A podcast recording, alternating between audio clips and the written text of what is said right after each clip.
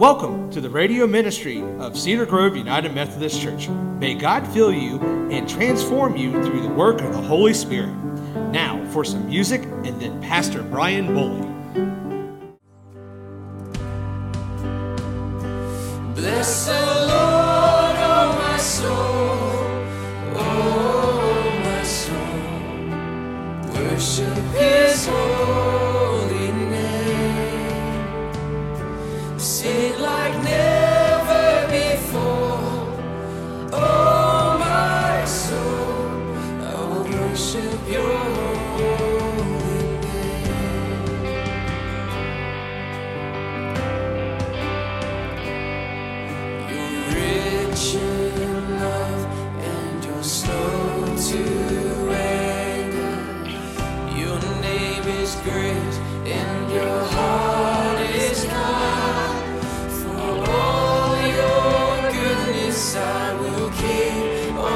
Singing. Ten thousand reasons for my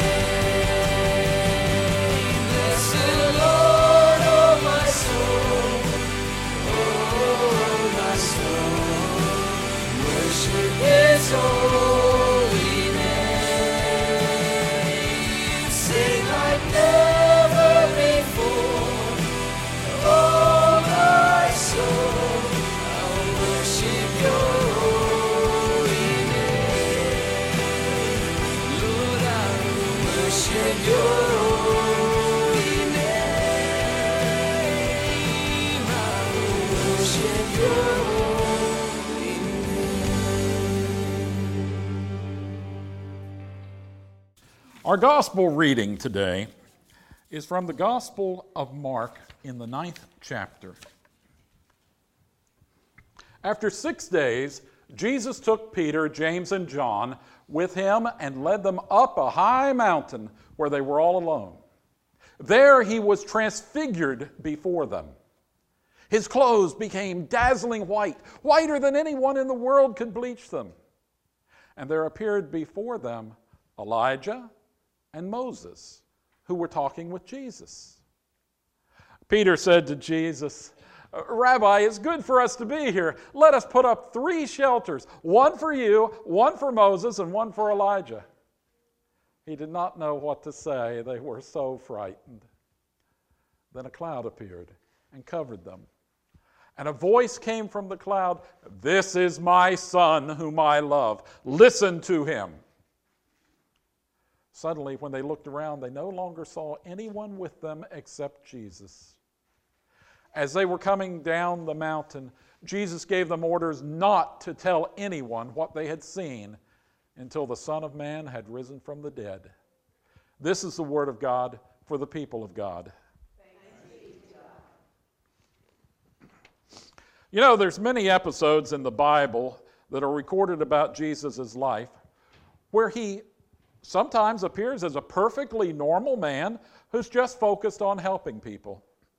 And there are many episodes in the Bible as a whole where wild things happen, but we could write them off to coincidence or otherwise justify them as rare but apparently miraculous actions.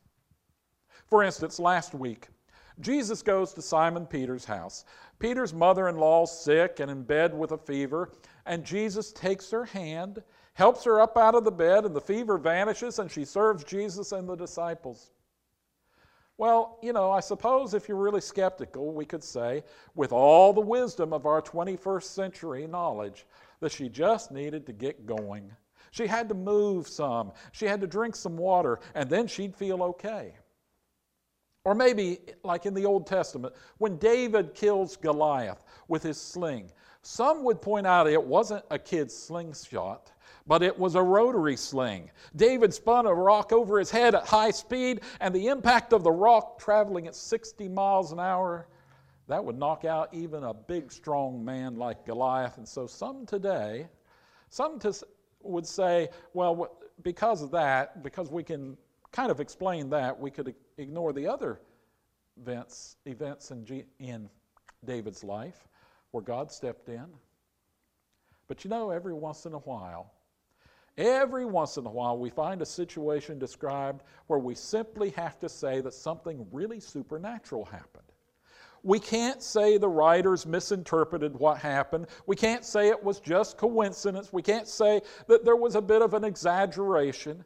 No, those people who would deny God's actions simply have to sit back and either accept that the event actually happened or write it off completely and claim the event was totally made up by the witnesses.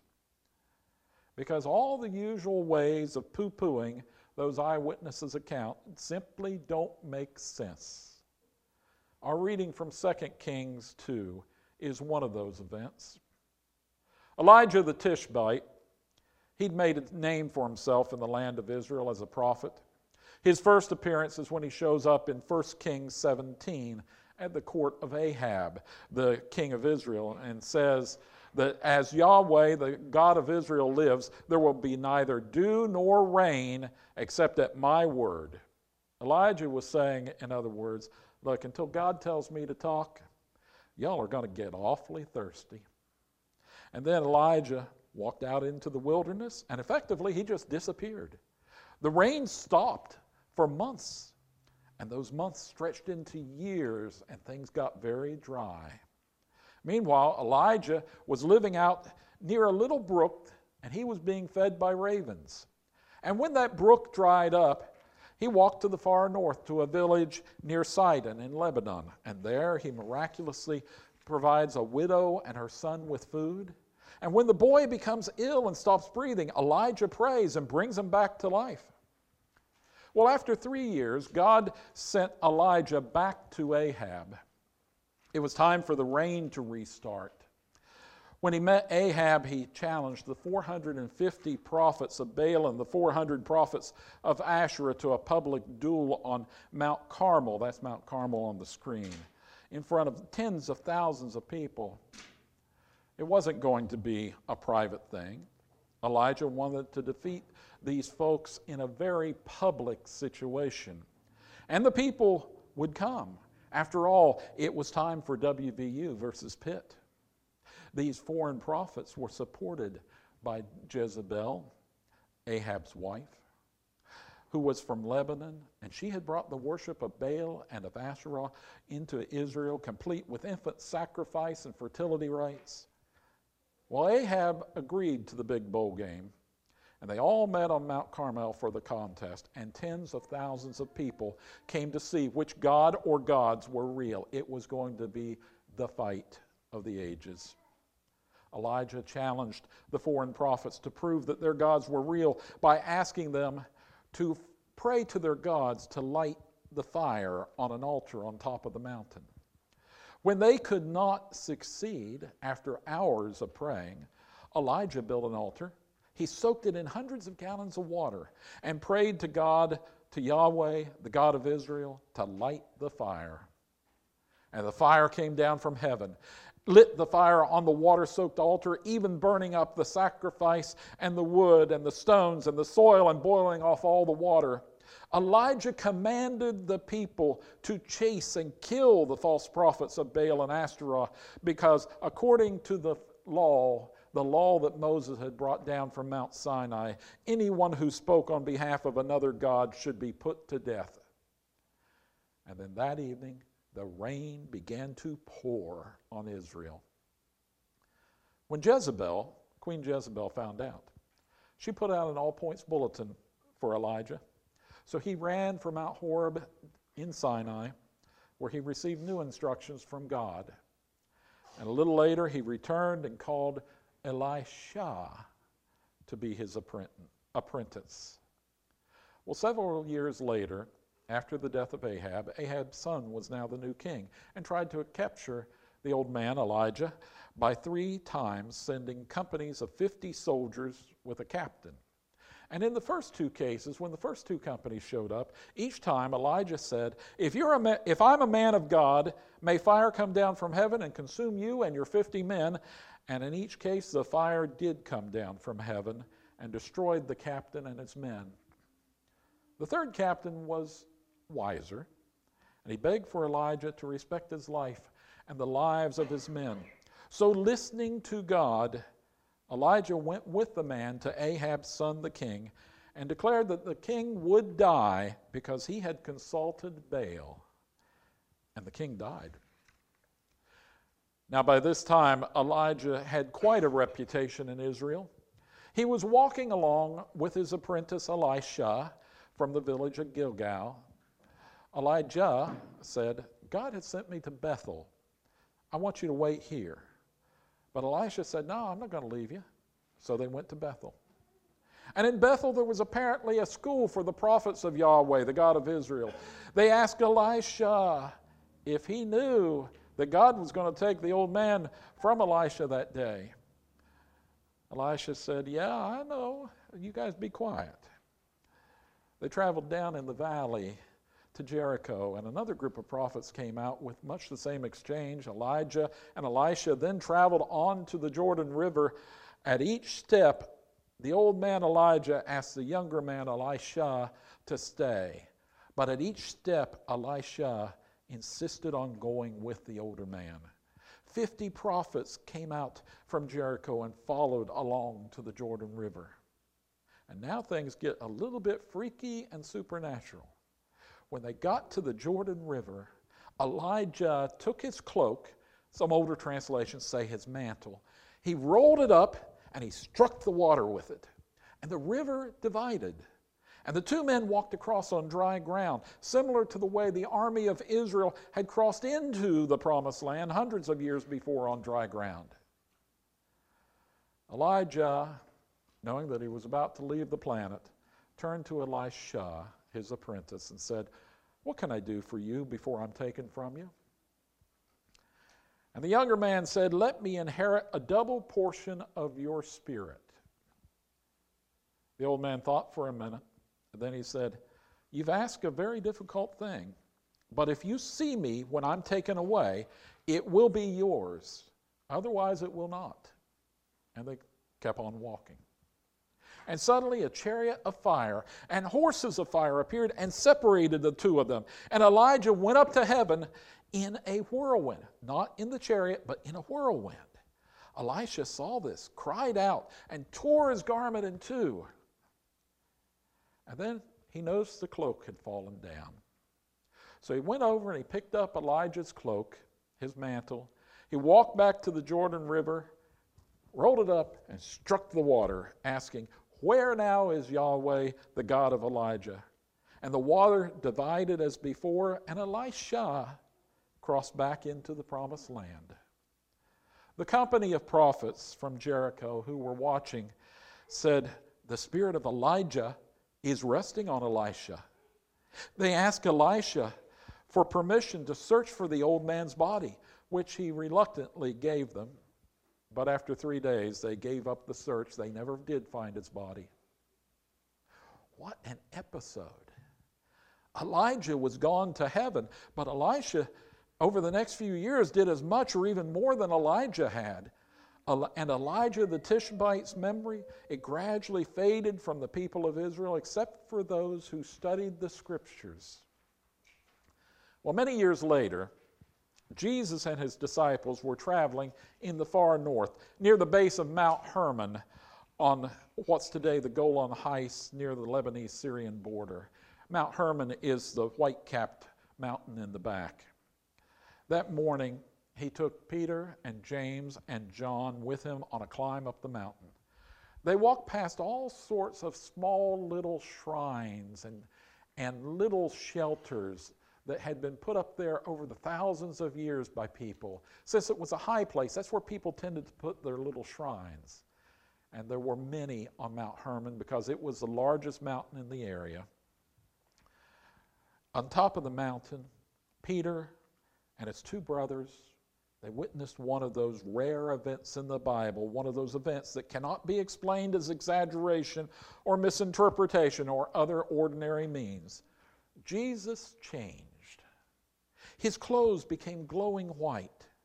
And then with him appeared Moses and Elijah, who talked with him. Luke 9 adds in that they were talking about his departure from earth, which was to come later in the spring. And Peter refers back to this whole episode in chapter 1 of his second letter. He never forgot because that day, Peter in particular, he was just totally shocked by the situation. He started babbling about building three shelters or shrines like he'd seen on the mountain, one for Jesus and others for Moses and Elijah. But then a cloud appeared, and that was what really freaked out Peter. The cloud appeared and covered them, and a voice, the voice, came from the cloud and said, This is my son, whom I love. Listen to him. So Peter shut up and listened. And Elijah and Moses were gone.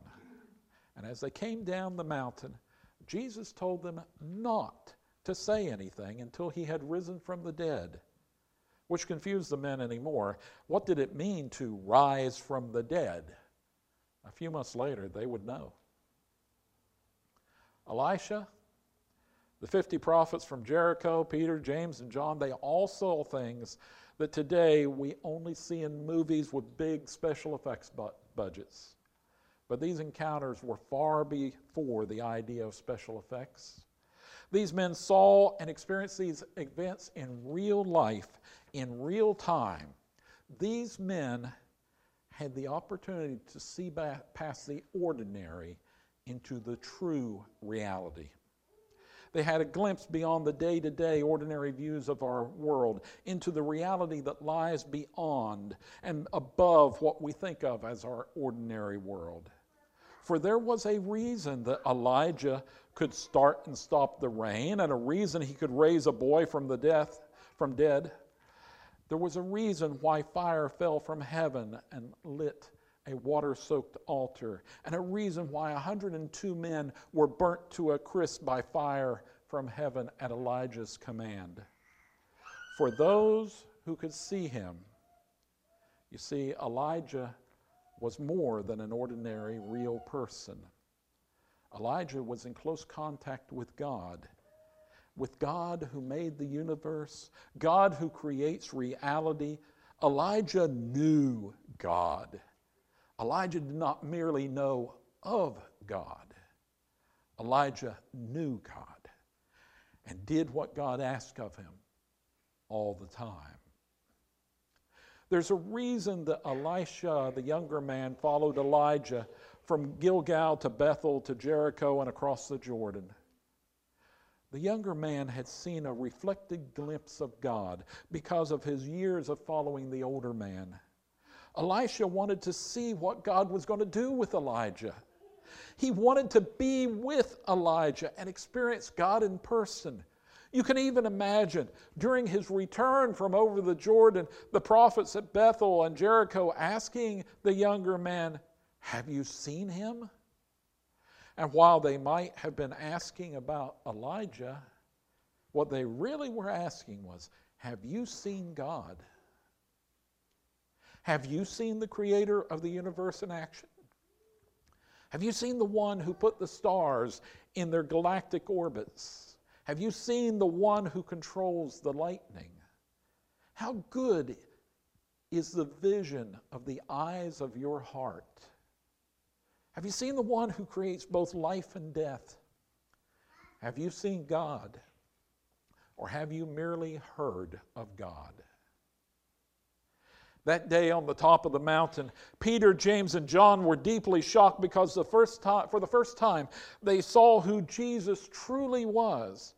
First, that day, they saw Jesus in the company of their heroes of the faith, Moses and Elijah, the greatest of the prophets.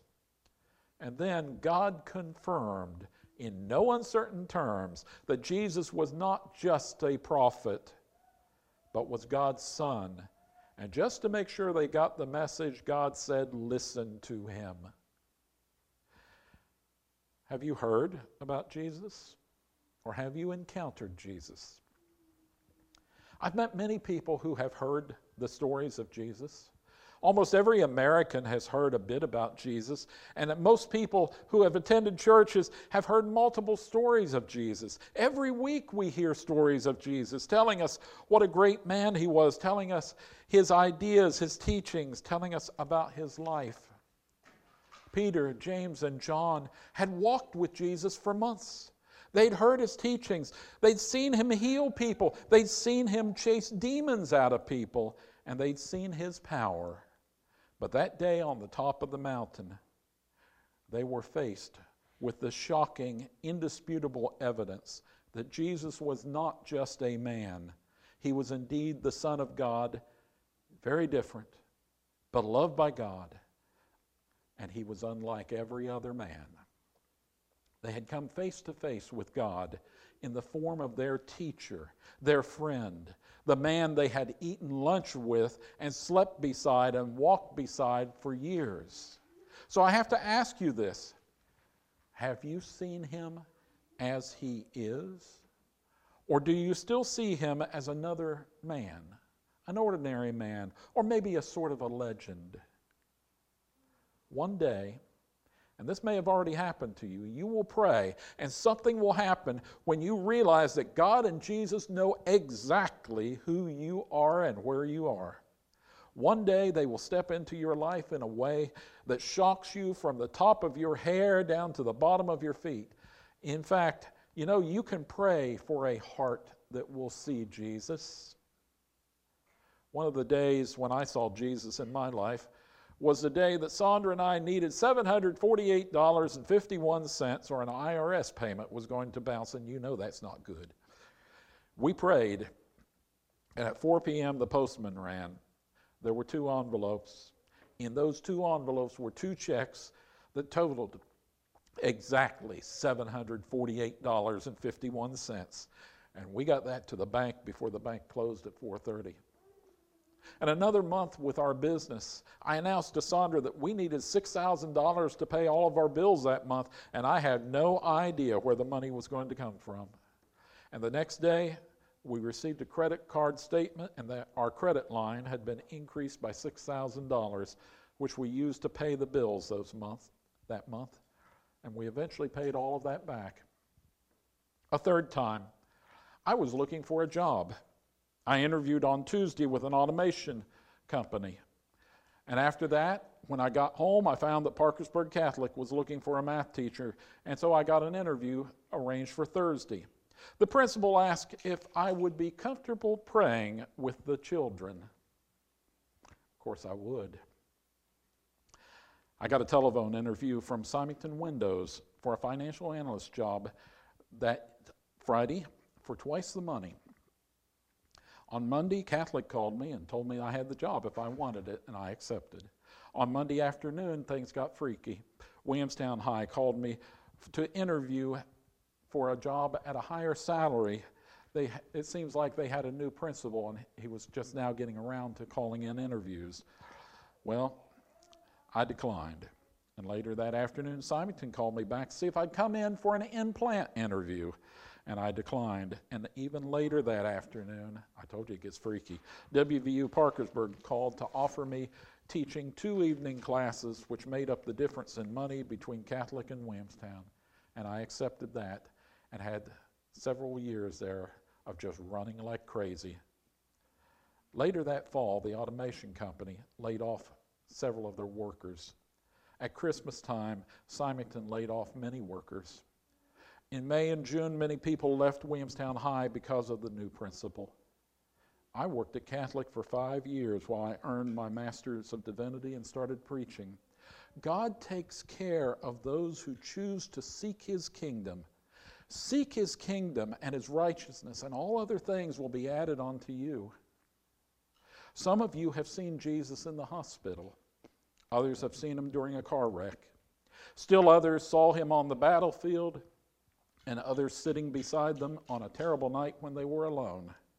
He was present in the phone call of a friend or a stranger. He was present in the tip that was left for you in a restaurant. And he was there with that wonderful Sunday school teacher that you remember. I remember him one rainy night. I heard him. I was driving on I 85 from Charlotte to Atlanta. It was a rainy night, definitely, yes. When I was praying, what should I do? And then a truck pulled in front of me that said on the back, attend the church of your choice. Have I seen him? Yes. Not by my natural eyes, but I've seen him with the eyes of the Holy Spirit looking through my heart.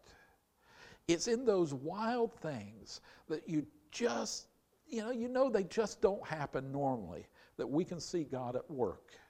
It's there that we can know that Jesus isn't ordinary, that Jesus is more than ordinary. He's extraordinary, and that Jesus is more than our normal reality.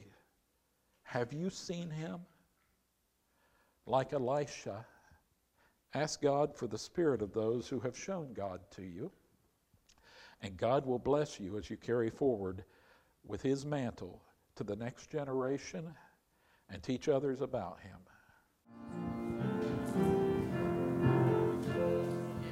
Swing low, sweet chariot, coming forth to carry me home. Swing low, sweet chariot, coming forth to carry me home. I looked over Jordan, and what did I see?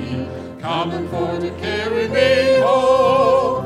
A band of angels coming after me, coming for to carry me home. Swing low, sweet chariot, coming for to carry me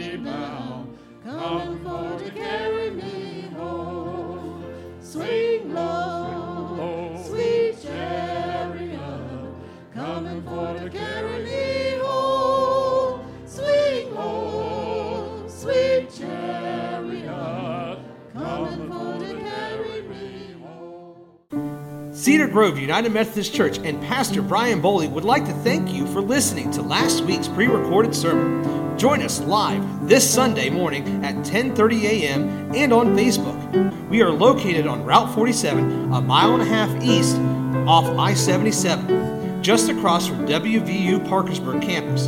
Donations may be mailed to Cedar Grove UMC, 168 Old Turnpike Road, Parkersburg, West Virginia 26104 or you can text the word give to 1304 244 1903 or visit our website cedargroveunitedmethodist.org and click on the give tab. This will bring up a form where you can determine how much you would like to give.